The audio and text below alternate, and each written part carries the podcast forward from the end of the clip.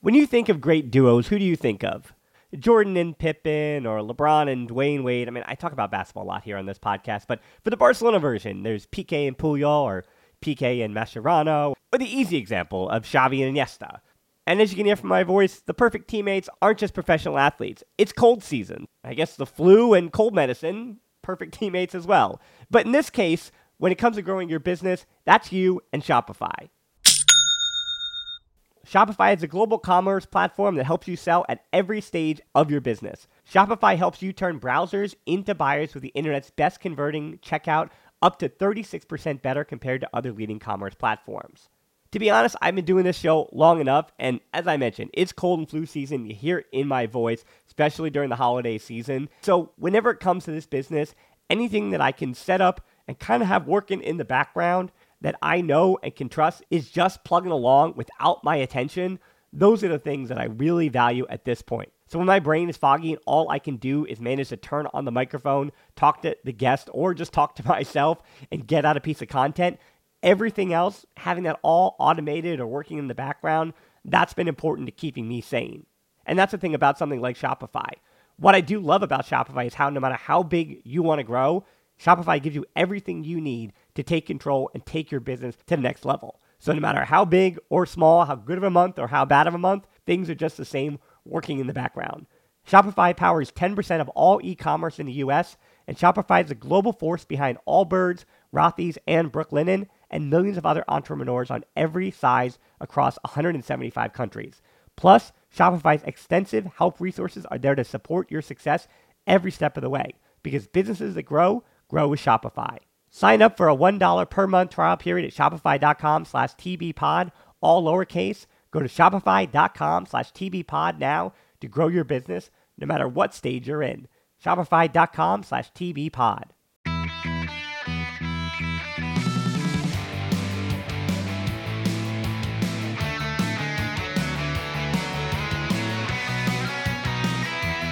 Welcome to episode 543 of the Barcelona podcast, brought to you by the Blue Wire Podcast Network. I'm Dan Hilton, and I do appreciate you right off the top taking time to care about a round of 32 Copa del Rey match on a Sunday, on a weekend nonetheless.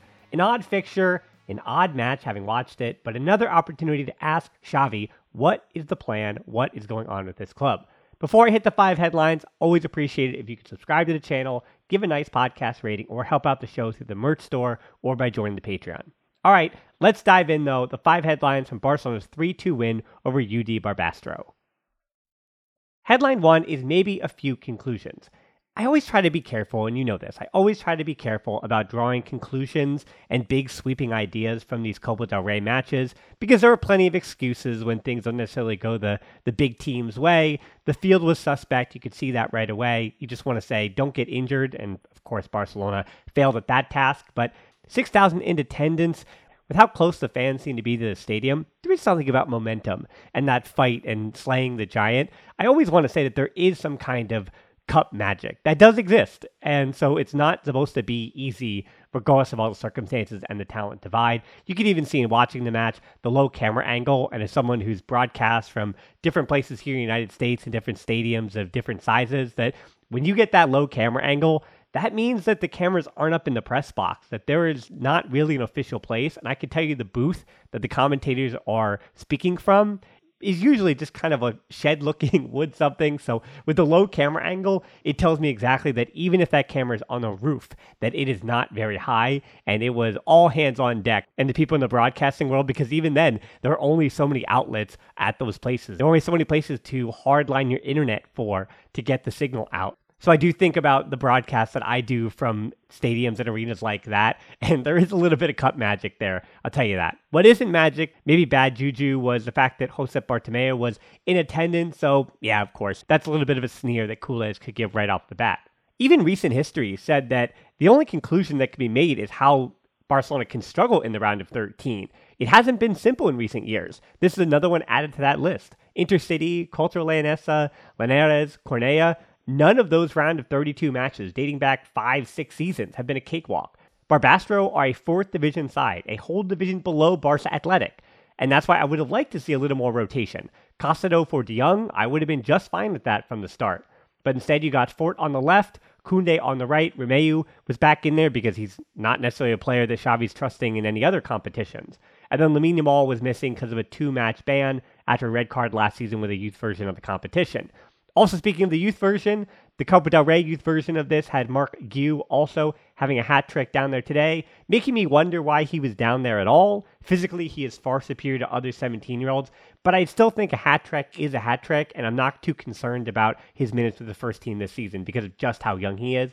Now, if he was 19 years old or 20, sure, maybe, but he's just 17. So I think it made more sense to have him play in that game and give João Felix Ferran Torres and Raphinha an opportunity to get some confidence, which we saw wasn't even a guarantee in this one. That should have been the plan, and I'm fine with it. And then Fort, of course, getting the start at left back out of position because there were no other left back options. Balde was sick, Marcos Alonso had the surgery, and Cancelo has that MCL sprain that's going to keep him out maybe for a week or two or more.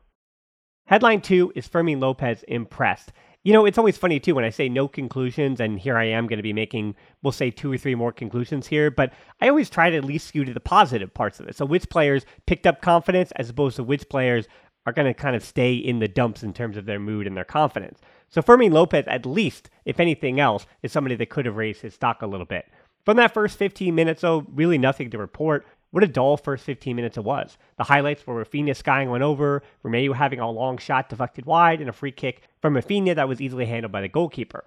But fortunately, by the 18th minute, we were saved something because Barcelona gets the first goal. There was no foul on one side. Araujo brought down De Mesa, and Barca countered the other way. A long diagonal from De Jong out to Raphinha. And even though he struggled, that being Raphinha to control it, and he slipped on the cross, João Felix either missed it or let it go on purpose. Either way, Fermin Lopez was there for the one time easy finish, becoming the first player this season for Barca to score in three different competitions. Of course, it's the first Copa del Rey match. So La Liga, Champions League, and Copa del Rey. That's one goal in every competition, with Lewandowski then joining in with the third goal because Raphinha has not yet scored in the Champions League. Why I do think Fermin Lopez was able to impress, though, today is that there was a lot of space, a lot of possession for Barcelona, of course, and Barbastro wasn't as disciplined, especially in the first half. You saw it. They weren't as disciplined as other teams, and they were relying quite a bit on kicking Barca out of their rhythm, something that Ferran Torres was quite irritated with, you could see. But Fermin Lopez did really well in the spaces, working off the right side and then gliding over to the left on the rare occasion that Barca attacked down the left. I think it was summed up to me in the 49th minute. Good turn by Fermin Lopez to win a free kick and he was really bright on the ball, too. Probably the one player who can say they deserved more minutes after this game in totality. De Jong was also getting a lot of time on the ball. He delivered one for the head of Fermin Lopez, couldn't redirect it with enough power to get a brace, but still a good showing from Fermin Lopez. And for De Jong, I wasn't as impressed in the first half. I thought he had a lot of time on the ball, wasn't really doing well with it, but things did turn around for him in the second half. And there was for Barcelona everything coming down the right side with Raphinha and Koundé. Fort barely having to come forward at all, but he did defend well, kept his width, exactly what he was asked to do in that first half. I thought he was also strong in his positioning when dealing with the rare Barbastro diagonal. So, again, good showings from Fermin Lopez, and I'll talk a bit more about Hector Fort in a minute. When you think of great duos, who do you think of? Jordan and Pippen or LeBron and Dwyane Wade. I mean, I talk about basketball a lot here on this podcast, but for the Barcelona version, there's Piqué and Puyol or Piqué and Mascherano, or the easy example of Xavi and Iniesta.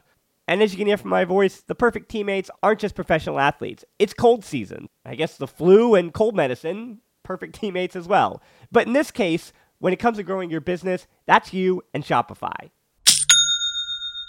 Shopify is a global commerce platform that helps you sell at every stage of your business. Shopify helps you turn browsers into buyers with the internet's best converting checkout up to 36% better compared to other leading commerce platforms to be honest, I've been doing this show long enough, and as I mentioned, it's cold and flu season. You hear it in my voice, especially during the holiday season. So, whenever it comes to this business, anything that I can set up and kind of have working in the background that I know and can trust is just plugging along without my attention.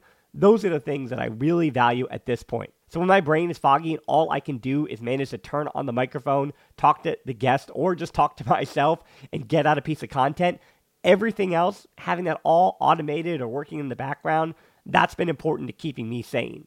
And that's the thing about something like Shopify. What I do love about Shopify is how no matter how big you want to grow, Shopify gives you everything you need to take control and take your business to the next level. So no matter how big or small, how good of a month or how bad of a month, things are just the same working in the background. Shopify powers 10% of all e-commerce in the US And Shopify is the global force behind Allbirds, Rothy's, and Brooklinen, and millions of other entrepreneurs on every size across 175 countries. Plus, Shopify's extensive help resources are there to support your success every step of the way because businesses that grow grow with Shopify. Sign up for a $1 per month trial period at shopify.com slash tbpod, all lowercase. Go to shopify.com slash tbpod now to grow your business no matter what stage you're in. Shopify.com slash tbpod.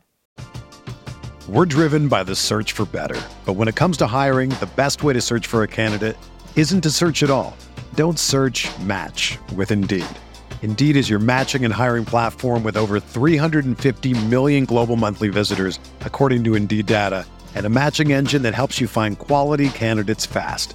Ditch the busy work. Use Indeed for scheduling, screening, and messaging so you can connect with candidates faster. Leveraging over 140 million qualifications and preferences every day, Indeed's matching engine is constantly learning from your preferences, so the more you use Indeed, the better it gets. Join more than 3.5 million businesses worldwide that use Indeed to hire great talent fast. And listeners of this show will get a $75 sponsored job credit to get your jobs more visibility at Indeed.com slash BlueWire. Just go to Indeed.com slash BlueWire right now and support our show by saying that you heard about Indeed on this podcast. That's Indeed.com slash BlueWire. Terms and conditions apply. Need to hire? You need Indeed. Headline three was not João's day. Here's some more negative because, as I said, we cannot try to extrapolate any major conclusions, but João Felix's performance, that feels like something to remember and not in a good way. He had a hard time getting involved in the game in the first half. Then he had a weak free kick under the wall in the 35th minute. The first time, yeah, he's on the ball. Hopefully he could turn something there. But yeah, it just wasn't working. And this is kind of in the first half where I'm not making an excuse for João Felix, but I, I didn't think De Jong's vertical passing was great in that first half there was quite a few moments when João Felix or Ferran Torres had space and a nice little through ball would have done the trick. But De Jong either would get it blocked and he just wasn't disguising his passes. He needed to disguise something to get João Felix and Ferran Torres in behind because they weren't really doing much to create their own opportunities either. 42nd minute, João Felix probably has something to complain about. The offside, it was well drawn up by Raphinha and Fermin Lopez on the cross, but João Felix just couldn't either hold his run as he was wide open at the back post. At least that's what it looked like. But on the replay, without VAR, he was pretty maybe onside. And that was really frustrating because, yeah, he was able to make something, but then the offside says, no, you don't get anything from it. I think those nerves and frustration from João Felix carried over with the whole team like a virus in the second half. It was a nervy start for them to start the second. Poor clearances from Christensen and then Romeu, Fort allowing the cross to get off as well.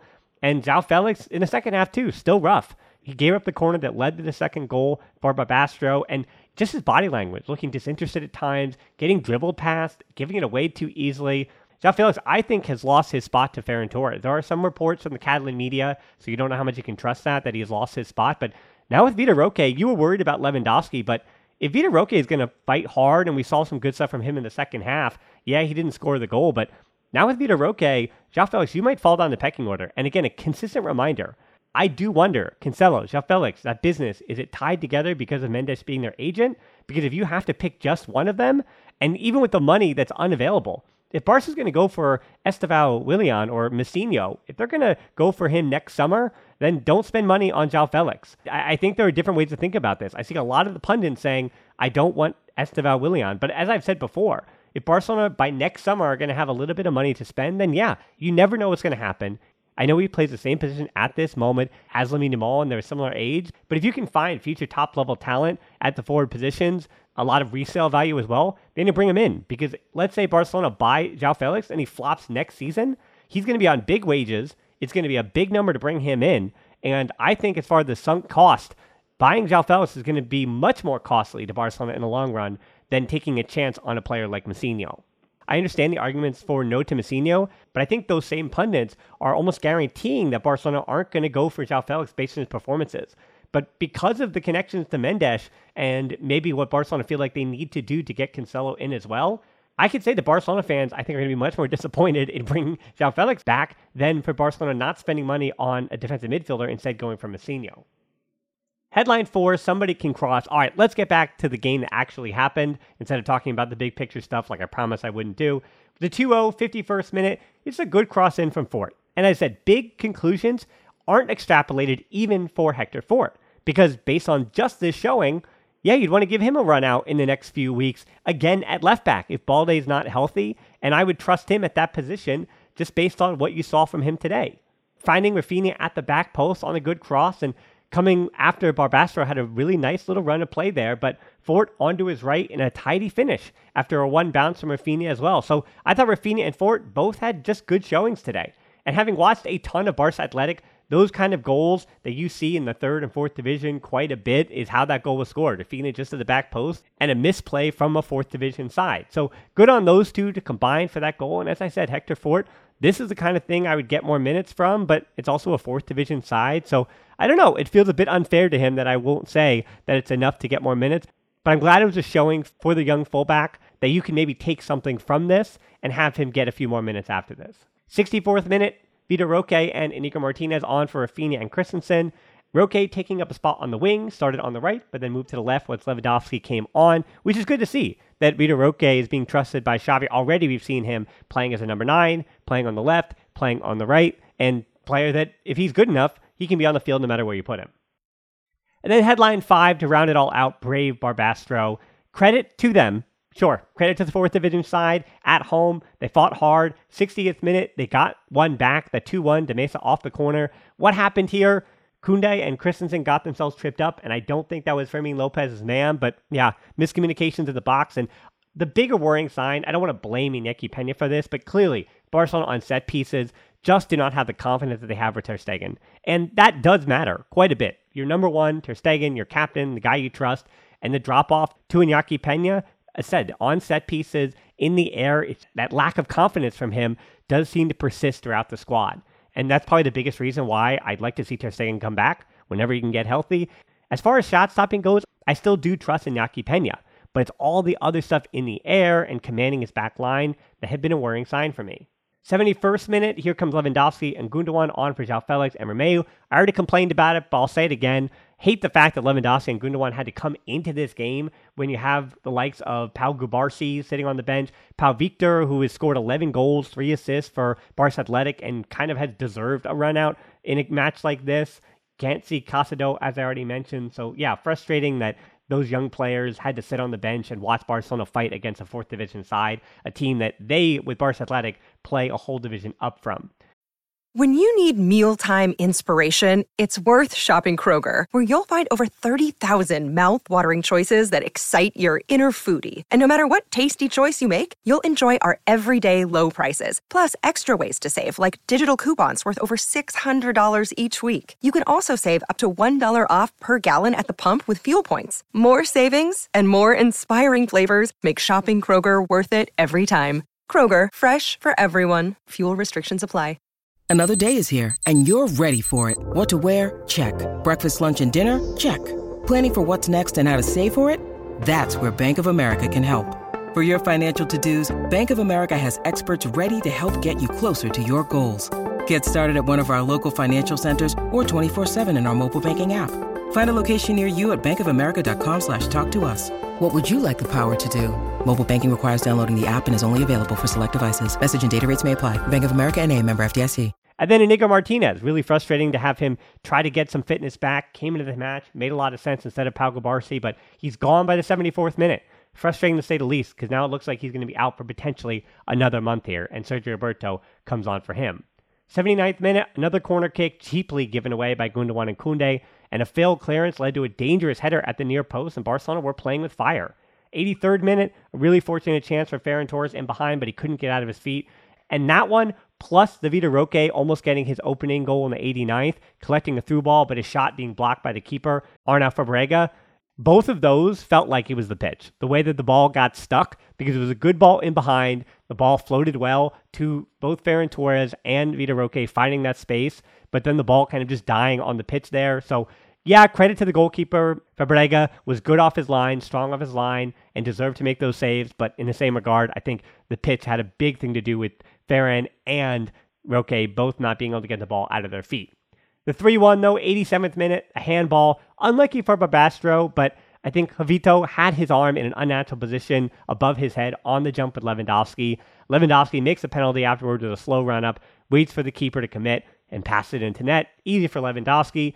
But then, 93rd minute, here comes a 3 2. A few ugly fouls late by Barcelona, again, kind of turning off mentally, looking lazy. And Barbastro got a penalty kick themselves when Fermin Lopez committed a clumsy foul, putting a kind of a negative stink on what was a good day for him inside the box. And then wild scenes as Mark Praat just slammed the ball into the top of the net. Iñaki Peña, don't blame him for that, wasn't saving it at all. And what that meant with that goal coming back, I think if it's 3 1, maybe it's a different tune, but the final score does matter. 3 2 means that it's now 20 games, 20 games, none of which for Barcelona have they been able to win by more than a single goal. Even the Copa del Rey against a fourth division opponent should have been an easy win, a comfortable win, and it was not. So, any questions? A 3 0, not say it would have quieted anything because I don't think anyone would have taken major positive conclusions after this kind of win. But 3 2 means those side eyes and questions for Xavi, they're going to continue and they're going to persist heading into the Spanish Super Cup. So nothing has changed. It's just a 3 2 win, and Barcelona moving on to the round of 16 the Copa del Rey. Well, I guess the only bright side from the game, the only conclusion is just like in recent Copa del Rey history, they were made to suffer against a fourth division or third division side, but they move on in the competition. And yeah, I guess that's all you can take from it. Another match on Thursday. I'm not sure if there's going to be a podcast in between that. And so if I don't get anything out, I do want to make mention the Pena Blaugrana in London. Unfortunately, on Thursday, they lost their venue where they watch the bar and co where they watch their games. So there is some crowdfunding going on for the Boat Bar and Co.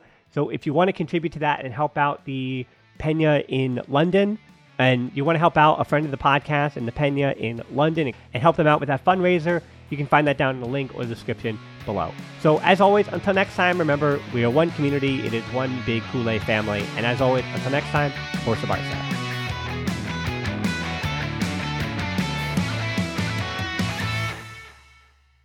This is the story of the one. As head of maintenance at a concert hall, he knows the show must always go on. That's why he works behind the scenes, ensuring every light is working, the HVAC is humming, and his facility shines. With Grainger's supplies and solutions for every challenge he faces, plus 24 7 customer support, his venue never misses a beat. Call quickgranger.com or just stop by. Grainger, for the ones who get it done.